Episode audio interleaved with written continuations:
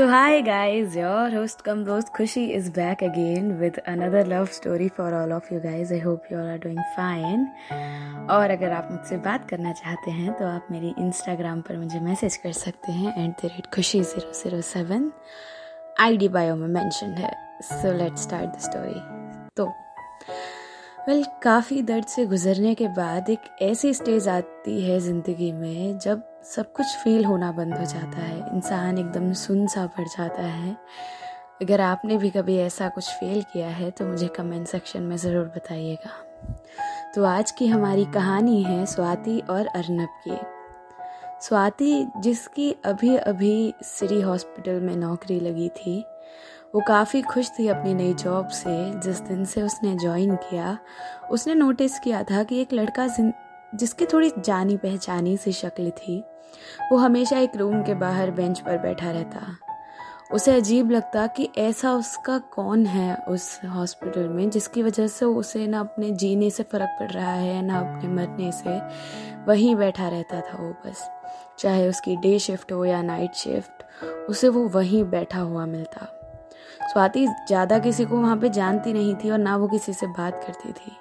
लेकिन एक दिन उसने नर्स को बात करते हुए सुना कि वो लड़का कोई और नहीं बल्कि अर्नब था द फ़ेमस बिजनेसमैन जिसने छोटी उम्र में बहुत नाम कमाया था।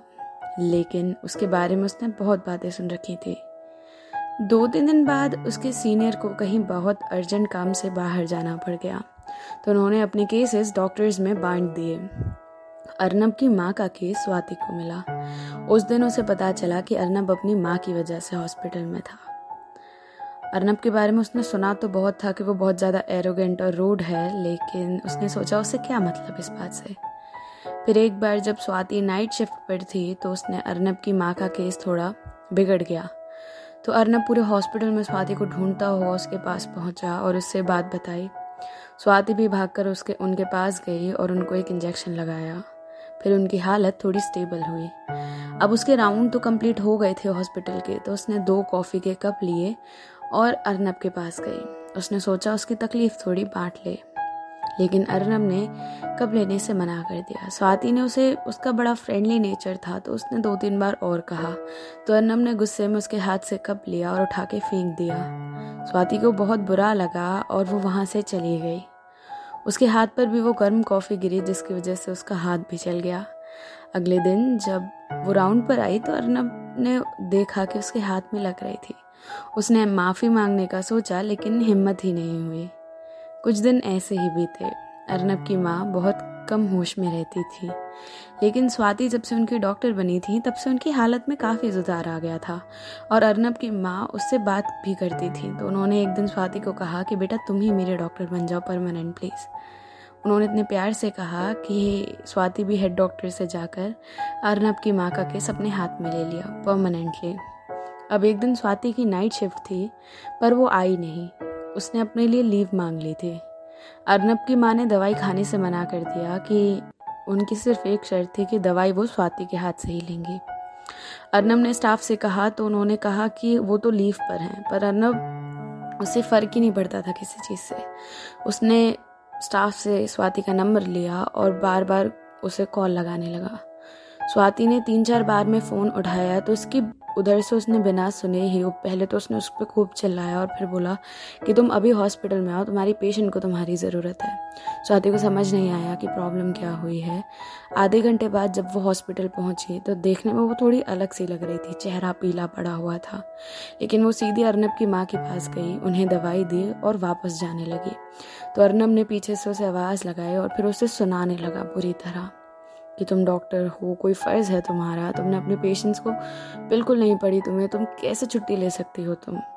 उसकी बात अभी ख़त्म भी नहीं हुई थी कि अचानक से स्वाति गिर पड़ी।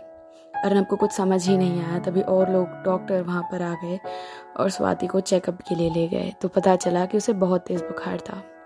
अब अर्नब को बुरा लगने लगा कि उसने कितना गलत किया था स्वाति के साथ।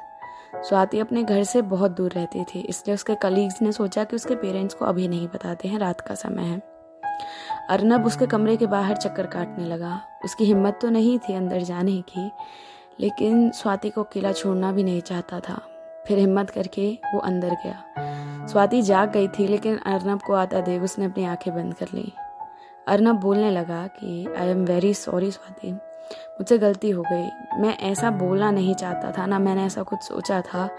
बस मुझे लगा नहीं था कि तुम इतने बीमार हो आई एम सॉरी और मैं अपनी माँ से ज़्यादा किसी से प्यार नहीं करता। बाकी लोग जानते हैं, लोगों को लगता है मैं बहुत रूड हूँ तो ठीक है, उनकी मैं इस बात को गलत भी नहीं ठहरा था क्योंकि मैं हूँ रूड अब स्वाति, वो जाने लगा तो स्वाति ने अपनी आँखें खोली और उसे बोला कि जब मैं जाग रही थी तब ये बोलना चाहिए था ना। तो अर्नब ने पलट कर देखा। स्वाति को ठीक देखकर वो बहुत खुश हुआ। और स्वाति ने उससे कहा कि अगर तुम इतने बुरे नहीं हो तो बनने का नाटक क्यों करते हो? इस बात पे उसने कुछ नहीं कहा।